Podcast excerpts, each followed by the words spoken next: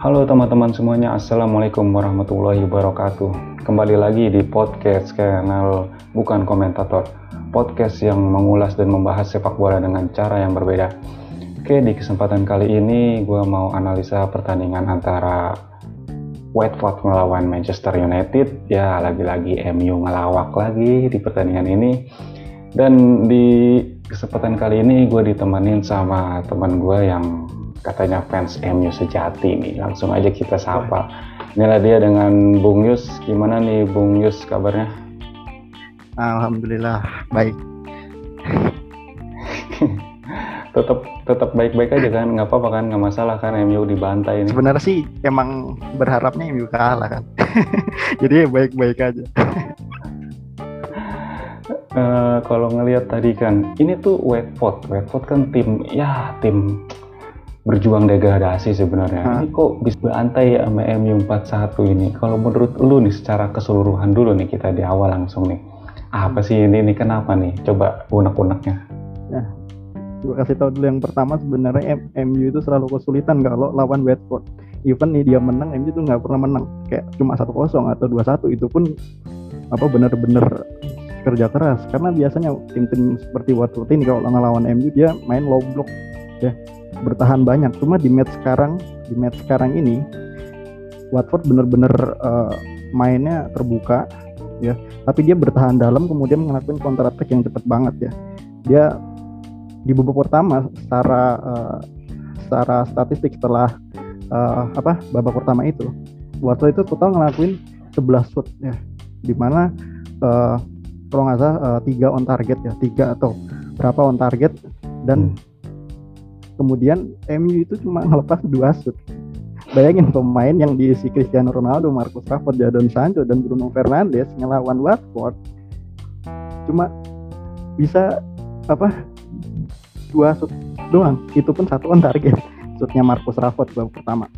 Nah selain itu yang gua lucu sebenarnya ya itu gua dari Ole sih sebenarnya. Gue nggak ngerti gimana dia bisa selalu make yang namanya double pivot di match ini awalnya make McTominay sama Nemanja Matic ya.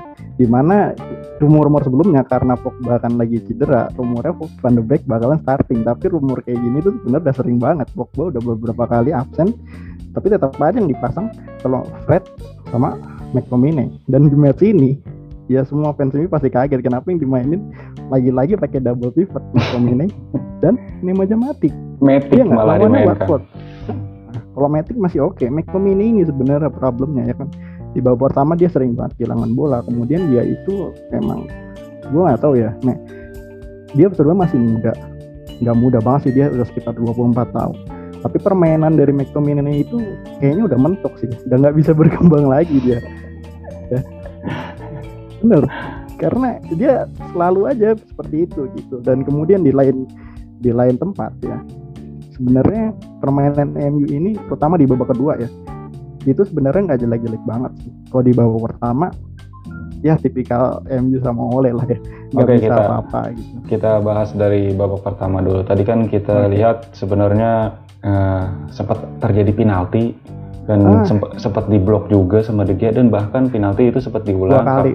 Iya karena, karena memang pemain Watford itu lari duluan dia masuk ke kotak penalti ya, jadi harus uh. diulang dan itu ya untungnya sebenarnya De Gea bisa berhasil memblok tuh dua gol itu dua itu menjadi ya. itu menjadi harapan bagi fans MU sebenarnya wah MU nih bisa nih bisa nih eh ternyata malah kecolongan dan kesulitan tidak bisa mengembangkan permainan tidak bisa menguasai lini tengah se sehingga kita sehingga kita melihat Ronaldo sering sekali dia malah melebar ke sebelah kiri dan sepertinya nggak ada koneksi antara Ronaldo ataupun Rashford. Nah, kalau menurut lu gimana tuh tadi babak pertama tuh? Di babak pertama ya Rashford itu sering ganti bergantian posisi sama Jadon Sancho.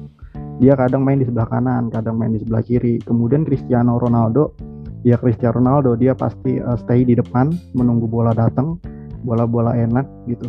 Kemudian uh, yang kita bisa lihat kalau di babak pertama dengan double pivot ini dengan McTominay di tengah sama Nemanja Matic yang sama sekali nggak ada kreativitas oh. sama sekali nggak bisa bangun serangan ya nggak sih dan kemudian ditambah lagi dia McTominay. Bikin terjadinya penalti ya kan? Hmm. yang bikin penalti kan McTominay kan? Untungnya De Gea lagi GG banget sebenarnya malam ini. Dua kali penalti dua kali ketepis. Nah tapi kita analisis lagi. Di babak pertama MU itu kebobolan yang pertama dari sisi sebelah kiri. Ya dari sisinya uh, Wan Bisaka. Ini sebenarnya udah jadi hal umum. MU itu selalu kebobolan dari sisi sini gue sempet ya. gue sempet bertanya-tanya dalam hati apakah MU nggak punya bek kanan yang bagus gitu? Gue lihat ini Wan Bisaka ya emang dia di Wan, satu sisi punya fisik yang bagus tapi satu sisi dia punya kelemahan dalam defense-nya dan sering sekali MU kebobolan dari sisi posisi yang nah, dia tempatin sebenarnya Wan Bisaka itu dia back justru back kanan yang tipikalnya lebih defensif. Kalau misalnya kita ngeliat misalnya di Liverpool punya Alex Trent Alexander Arnold dia itu tipikal Jauh. kanan yang ofensif banget. Yeah. tapi secara sebenarnya secara permainan kalau untuk uh, defensif Wan Bisaka itu selama ini oke-oke aja gitu. Tapi akhir-akhir ini dengan dropnya performa MU ini itu benar-benar berpengaruh banget sama performanya dia. Entah kenapa dia sering banget yang namanya uh, telat mundur ya untuk uh, uh, backup apa lini pertahanan terakhir kayak gitu gitu. Jadinya kita lihat sendiri gitu. Ya gue rasa sebelumnya gue rasa masalah nah. ini juga karena nggak ada pelapis atau pengganti di bek kanan tadi bahkan Wan Bisaka dimainkan terus kan sampai 90 menit. Nah, nah itu cukup aneh sih buat gue nah kalau kalau sebenarnya ya uh, MU punya Diego Dalot sama Alex Telles. Tadi ah. Diego Dalot sempat main tapi di sebelah kiri ya. Sebenarnya Diego Dalot itu uh, oke-oke aja gitu tapi ya kita tahu tipikal oleh pasti dia bakal milih pemain-pemain favoritnya kayak Fred, Martial, kemudian McTominay. Ya, ya tadi kan? juga Even, tadi juga melihat bahkan di babak kedua uh, Oleh sempat uh, berusaha untuk mengubah permainan, sempat memasukkan Martial, nah. lalu juga tadi masuk uh, Lingard, terus juga hmm. tadi di pandemi kan akhirnya mencetak gol juga. Hmm. Nah, artinya kan sebenarnya ada beberapa perubahan yang uh, bagus yang efektif. Ter, uh, terutama gue lihat sih Van de Beek itu cukup bagus dimainkan. Ah. cuma cuma kalau mar ngeliat Mar Martial sampai 90 menit itu aduh berbuat apa dia nggak ada andilnya sama sekali. Mar Mar Martial kan uh, masuk babak kedua ganti Martial iya, iya babak kedua. Sebenarnya sih nah, kita masuk babak kedua. Babak kedua MU udah ketinggalan 2-0 kan. MU ketinggalan 2-0 kemudian masuk Martial sama Van de Beek pergantian yang paling berpengaruh itu ada di diri Van de Beek Ya. Kita ngelihat sendiri kalau Van de Beek itu lagi ngotot-ngototnya karena dia jarang main, dia main benar-benar semangat ya kan. Betul, Gantiin betul. perannya McTominay. Kemudian beberapa kali kipasnya dia ke uh, Cristiano Ronaldo, kemudian kerjasamanya dia sama Jadon Sancho itu bagus banget. Yang sampai uh, gol kita lihat gol uh, gol ke pertama MU yang dia nyekor itu dari sisi Jadon Sancho, kemudian dia umpan ke tengah Cristiano Ronaldo asis ke Van de Beek. Nah Van de Beek ini dia menggantiin posisinya McTominay ini, ini nggak bakal kalau dia nggak diganti, McTominay nggak bakal ada di posisinya dia. betul, nggak bakal ada. Betul, betul, betul. Ya kan? Karena McTominay bukan tipikal pemain box to box kayak gini gitu. Yeah. Nah, Van de Beek ini karena lebih dia posisinya lebih uh, kayak Bruno Fernandes sebenarnya. Gitu, makanya dia ada di situ untuk nyetak gol. Dan dia ini di babak kedua benar-benar ngecover hampir seluruh area lapangan. Sisi kanan sisi kiri sisi kanan sisi kiri dia benar-benar rajin banget gitu. Dan kalau gue bilang sebenarnya ini bukan pergantian jenius oleh tapi emang Van de Beek yang bagus. Van de Beek ngotot. Karena harusnya Van de Beek udah main dari kapan tahu ya tapi dia nggak pernah dikasih kesempatan. Dan ini satu-satunya kesempatan dia buat nunjukin itu ya gitu. gue gue sebagai uh, orang awam yang melihat permainan MU uh, cukup bertanya-tanya juga tadi melihat ada beberapa pemain MU main yang bagus Nah seperti Van Beek, hmm. terus juga Jadon Sancho yang selama ini cadangan, gue dia bagus dan kenapa baru sekarang dikasih kesempatan nah, itu sih. Itu dia, Jadon Sancho itu Oleh sebenarnya udah ngasih main dia pas awal musim ya pas MU masih oke-okenya. Tapi Oleh nggak pernah mainin dia di sisi kanannya. Karena saat itu pas Rashford cedera dia ngisi posisinya Rashford sebelah kiri. Di sisi kanan diisi sama Mason Greenwood. Dan itu kenapa alasannya Jadon Sancho sampai sekarang belum pernah ngasih gol sama asis karena dia selalu dimainin sisi kiri. Dan baru kali ini dia main di kanan di posisi aslinya dia Greenwood nggak main. Rashford sebelah kiri gitu. Dan kita lihat sendiri tadi kualitas Jadon Sancho dia oke okay banget di sebelah kanan umpan-umpannya dia gocekannya dia itu dia nggak ngobrak-ngabrik sisi kanan itu oke okay banget gitu. Dan gue nggak tahu sih oleh bakal eh oleh ini dipecat apa enggak ya gue nggak tahu oleh bakal mulai kapan enggak kalau misalnya nggak dipecat. Terus kemudian lihat Van Beek yang bagusnya sebenarnya bagus banget ya. Dan sebenarnya ini kasihan juga gue bilang ke Van de Beek kenapa? Karena ini sebenarnya kesempatannya dia buat nunjukin kualitasnya dia. Tapi dihancurin sama Maguire. Maguire kena kartu back ngelawak lagi. Itu sebenarnya ya itu mau bilang si si Maguire itu mau ngapain sih dia? Dia yang dribble nah, sendiri dia yang tackle sendiri nah, dia kartu merah. Ini dia sebenarnya Maguire itu tipikal back pengolah bola. Dia bisa bangun serangan dari belakang. Dan dia selalu ngelakuin hal itu sebenarnya. Tapi di MU makin sering blunder dia makin sering ngelakuin hal itu karena dia kurang support dari pemain lain. Dia nyari pemain yang posisinya enak untuk dipasing tapi dia nggak pernah nemu itu gitu. Even misalnya dia bisa passingnya ke belakang atau ke dia misalnya gitu kan. Tapi dia namanya back pengolah bola pasti dia bakal passing lebih ke arah ke depan gitu. Tapi pemain lain tuh nggak ada yang support dia buat ngambil posisi buat nerima passingan dari dia dan itu yang dia lakuin. Sering hmm. banget yang ngelakuin hal-hal bodoh kayak gitu. Cuma sebenarnya di Inggris dia oke okay banget di Inggris. Ya, di Inggris malah nyekor mulu ya kan gimana ceritanya? Di MU jadi mediocre. Sebenarnya Maguire tuh nggak jelek. Cuma emang karena MU nggak pernah main dengan sistem yang bagus dengan pola permainan yang bagus ya udah jadi mau pemain mahal juga kalau supportnya kurang uh, strateginya salah-salah ya nggak nggak bakal bisa jalan timnya gitu. Artinya artinya lu ngebela Maguire nih ya? Gue nggak ngebela Maguire. Tapi emang yang ngasih main Maguire siapa Oleh. Yeah. kita tahu saat MU kalah 4-2 lawan Leicester itu Maguire baru sembuh cedera. Dia baru sembuh cedera dan empat golnya Leicester itu andil ada handle Maguire semua. Tapi kenapa dia nggak pernah diganti 10 90 menit? Itu kan pemain ya ada up perform ada down perform tapi kalau pemain main 90 menit dia belum fit dia masuk starting lineup itu bukan salah pemain yang nentuin starting lineup bukan pemain men. Pelatihnya kalau udah tahu pemainnya jelek kenapa? MU punya kok back Bailey Lindelof itu juga sebenarnya nggak jelek-jelek banget gitu asal oleh bisa uh, ngecover permainannya dengan baik ya. Istilahnya kalau misalnya kita kebobolan dua gol tapi kita bisa nyetak tiga gol you still win the game itu kata quotesnya Justin ya kan? Iya nggak sih? Ya, jadi betul, betul. pola pikirnya oleh itu begini saat MU kebobolan terus dia nambah banyak pemain di belakang. Ya nggak? Dia nambah kayak tadi misalnya contohnya harusnya MU nggak usah pakai double pivot karena lawannya Warford ya nggak sih? Harusnya cukup Nemanja Matic satunya Donny van Beek yang tipikalnya gelandang kreatif kayak gitu kan. Tapi yeah. oleh ini beda. Saat M kebobolan terus dia dan padahal udah jelas depannya juga tumpul gitu. Harusnya dia lebih ngedepanin saat lu udah nggak bisa udah mentok nih di lini belakang nggak bisa bikin pertahanan yang bagus paling nggak lu bisa punya penyerangan yang bagus. Nah ini yang dilakuin terakhir sama Alex Ferguson. Terakhir juara di tahun 2013 saat ini nggak punya apa uh, Vidic lagi cedera mulu kemudian Rio Ferdinand. Itu udah lagi udah lagi udah bukan prime-nya mereka tapi waktu itu MU pakai 4-4-2 diamond di mana pertahanan MU itu makin makin gampang diterobos. Tapi penyerangan MU itu luar biasa.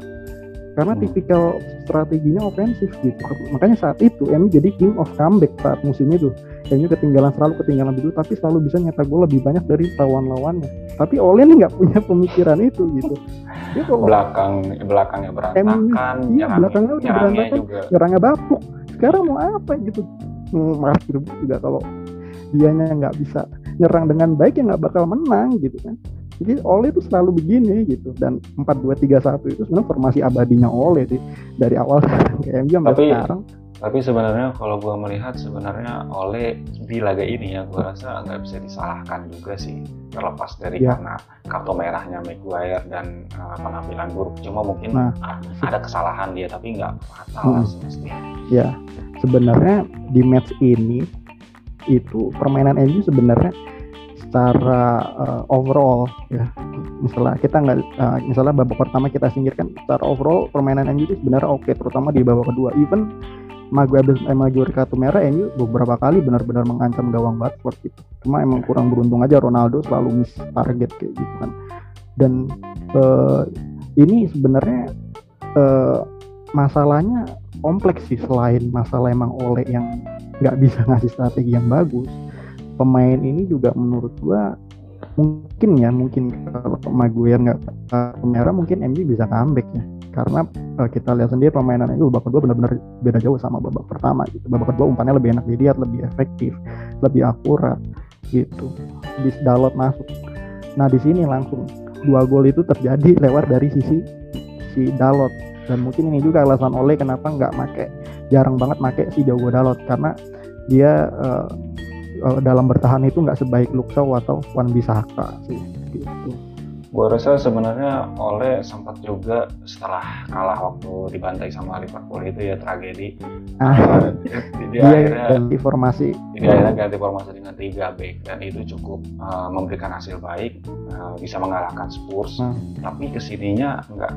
Ketika lawan City sempat yeah. juga masih tiga back, tapi sepertinya uh, karena ah. kalah kalah lawan City akhirnya dia nggak pede lagi. Akhirnya balik lagi. Nah, ini ini dia Abdul lawan Liverpool nasib dia itu di ujung tanduk saat kalah 5-0 dia nggak mau gue nggak tahu ini sebenarnya alasan dia apa.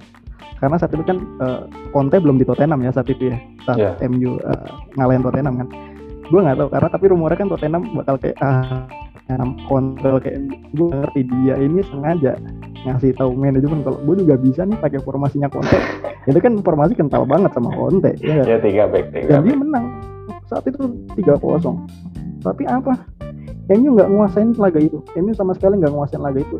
MU itu cuma uh, uh, on target cuma 4 tapi tiganya di gol itu sebanyak 60 posisinya 38 berbanding 62 persen lawan Tottenham.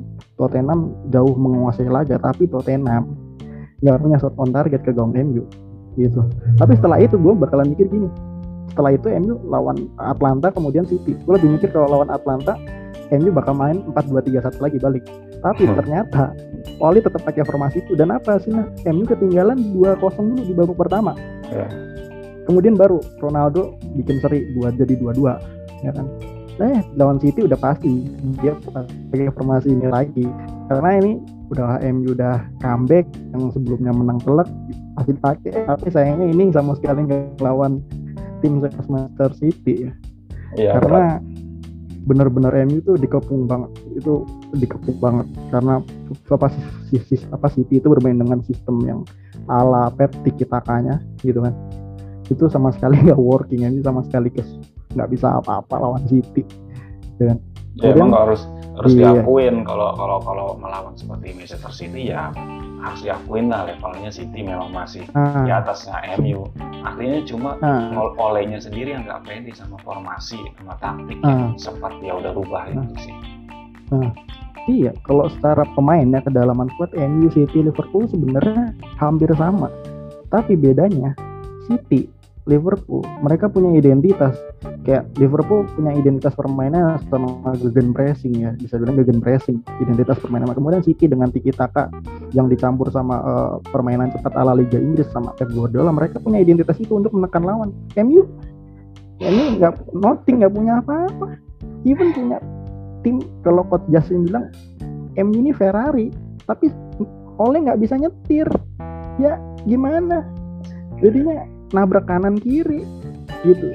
Kalau Ole ini bisa bikin MU main dengan sistem yang benar-benar solid untuk menekan lawan bisa bisa jadi MU bakalan punya peringkat yang lebih baik dari sana. Masalahnya ini sama sekali nggak pernah bisa neken tim-tim lawan terutama lawan kayak lawan Liverpool City kemudian uh, Chelsea. Nggak nggak nggak bakal bisa pakai permainan ini. Karena permainan ini cuma ngandelin yang namanya counter attack aja. Hmm. selalu kayak gitu kalau kalau menurut lu nih dari lu sebagai fans MU nih harusnya tuh apakah harus oleh mempertahankan dengan tiga backnya atau dengan tetap empat dua tiga satu dipaksa terus atau gimana bu? Kalau menurut gue ya oleh mau ganti formasi kayak apa tapi dia nggak bisa bikin pola permainan yang sistematis ya, nggak bakal berubah nih karena MU pakai 352 juga hasilnya seri menang sekali seri sekali kalah sekali pakai 4-2-3-1 hancur-hancuran lawan lawan lawan Liverpool 5-0 lawan uh, Leicester berapa? 4-2 sekarang lawan Watford 4-1 coba. Nggak ada bedanya sebenarnya. Gitu. Jadi emang terbaik itu oleh Ot itu itu udah paling bagus itu udah oleh itu udah mantap karena masalahnya gini kalau MU kalah satu atau dua match is oke okay. tapi ini udah berapa udah lebih dari 10 match MU berapa kali kalah yes. dan dari itu udah dengan tim yang nilai back MU itu 200 juta pound sterling. Maguire itu back paling mahal di dunia. Yes, 80 Maguire. juta. 80 juta. Pan bisa kak? 50 juta. Ya, Shaw saat dibeli MU dari Southampton itu 25 juta. Kemudian ada lagi Lindelof itu harganya 35 juta. Tambah lagi, belum lagi Varane. Belum lagi Eric Bailey itu di atas 20 juta 30 juta semua gitu. Tinggal artinya Tapi tinggal emang, pelatihnya nah, aja yang meramu ya pelatihnya. Luke Shaw Maguire lihat mereka di timnas. Luke Shaw bagus banget. Maguire bagus. Makanya formula sekarang jadi top scorer uh, back back back paling banyak di timnas Inggris paling banyaknya for nyalain John Terry. Okay. dia bagus banget. Kemudian siapa sih, lagi? Fred. seben, uh, Fred. Fred di Brazil. Bagus. Di MU ya ampun. Pogba apa lagi? Pogba di Prancis vital banget dia sama Kante di lini tengah. Ya kan? Jadon Sancho juga di Inggris juga oke. Okay. even yang akhir-akhir ini dia nggak masuk squad Inggris ya. Tapi sebelum-sebelumnya dia oke-oke aja main di timnas itu bagus. Gitu. Jadi kalau menurut lo sebenarnya nanti kita melihat ke depannya apakah yang akan dilakukan oleh ini? Apakah dia hmm, akan mengga mengganti formasi atau ternyata olehnya yang ditendang oh, kita nggak tahu juga. Lagi lagian juga siapa juga pelatih yang tersedia kan? Eh, rumor-rumornya aja kan itu susah dia. juga nggak ada yang mau datang Karena... juga ini pesan terakhir nih uh, buat para para fans MU yang mungkin akan nyari goa nih buat nonton dulu sementara. Gimana pesan-pesannya nih kalau di bully di medsos nih? Lagi-lagi terjadi lagi. Kalau gue jujur gue di medsos gue ikut bully MU ikut bully MU terutama oleh beneran. Karena gini udah nggak ada tempat lagi lu buat ngumpet gitu. Gimana even lu masuk gua paling dalam juga ujung-ujungnya bakalan tetap aja. Lu bakal buka metos lu bakal lihat MU diajak-ejek gitu. Lu gemes lu bales eh lu makin dia gimana? Jalan satu-satunya lu ikut bully MU lu berdoa MU kalah.